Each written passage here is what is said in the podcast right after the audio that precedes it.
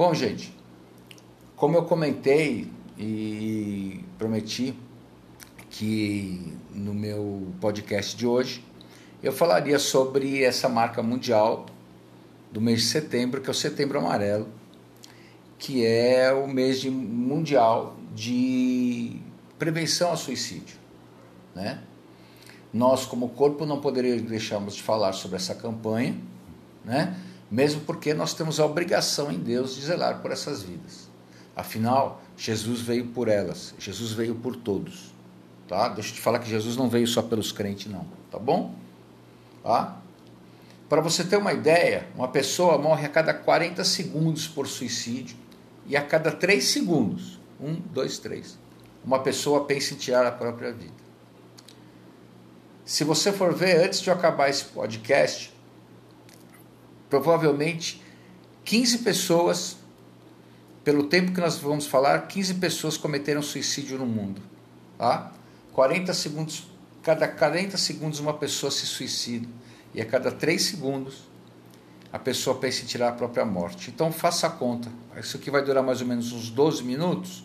Vamos falar que de 12 a 15 pessoas se mataram e mais ou menos umas 30 pessoas pensaram em tirar a própria vida. Presta bem atenção nisso. Tá? São registrados no Brasil cada, cerca de 12 mil suicídios todos os anos e mais de um milhão no mundo. É muita perda, gente. É muita perda. Tá? É uma triste realidade, principalmente entre os jovens. Veja bem, o suicídio foi a segunda principal causa de morte entre eles, tá? entre os jovens de 15 a 29 anos, estando atrás apenas dos acidentes de trânsito. Quem não morre, bêbado, né? batendo o carro, morre por suicídio. Tá?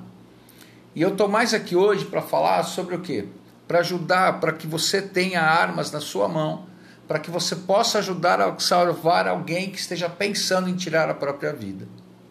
Hoje, eu vou lhe falar, dar alguns sinais indicativos para que você possa reconhecê-la, socorrê-la, mostrando que Jesus se importa com ela e que através de auxílio adequado, pois os médicos também foram capacitados por Deus, médicos, psicólogos, psiquiatras também foram capacitados por Deus, tá? e através de um auxílio adequado, ela terá uma vida normal, será curada e não precisará buscar alívio na morte, e sim na vida abundante que Jesus trouxe.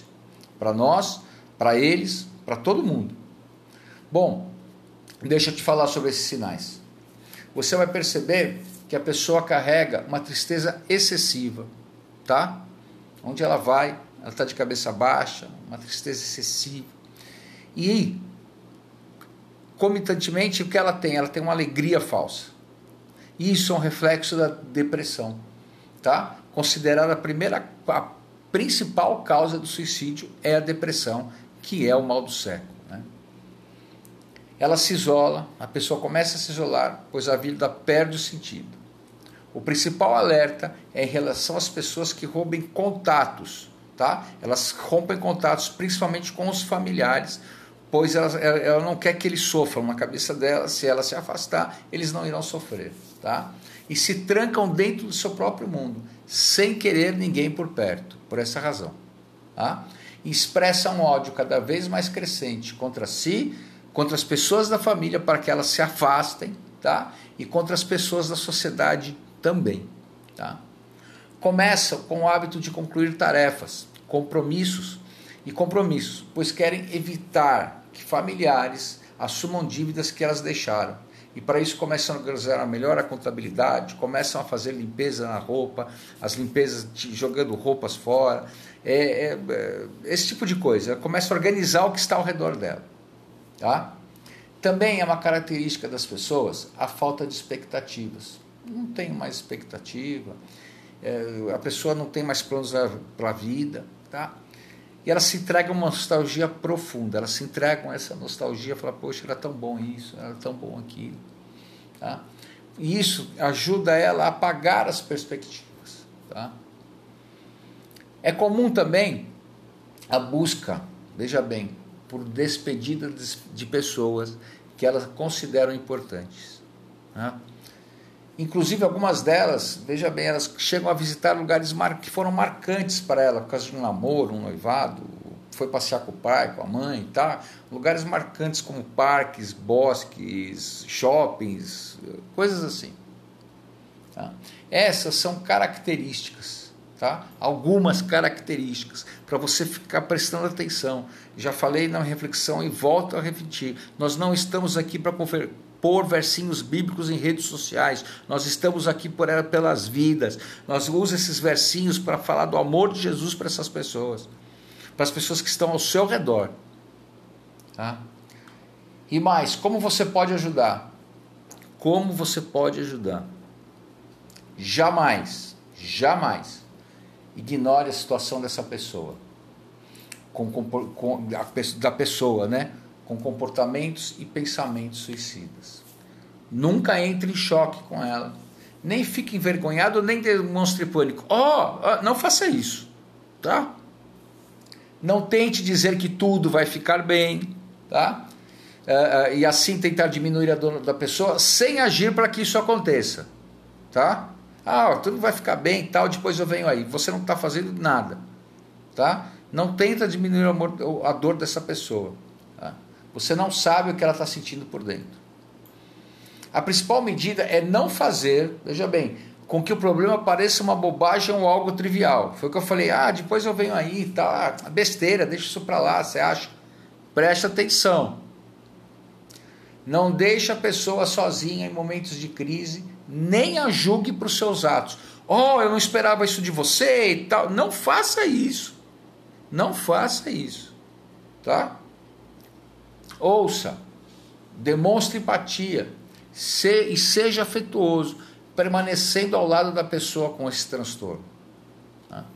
Procure entender os sentimentos dela, tá? sem diminuir a sua importância. Volto a repetir: procure entender os sentimentos dela. Não diminua a importância dos sentimentos dessa pessoa.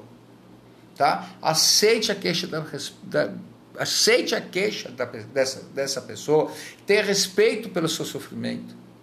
Tá? Você não sabe o que ela está passando por dentro. Tá? Jesus nunca demonstrou desrespeito por sentimentos.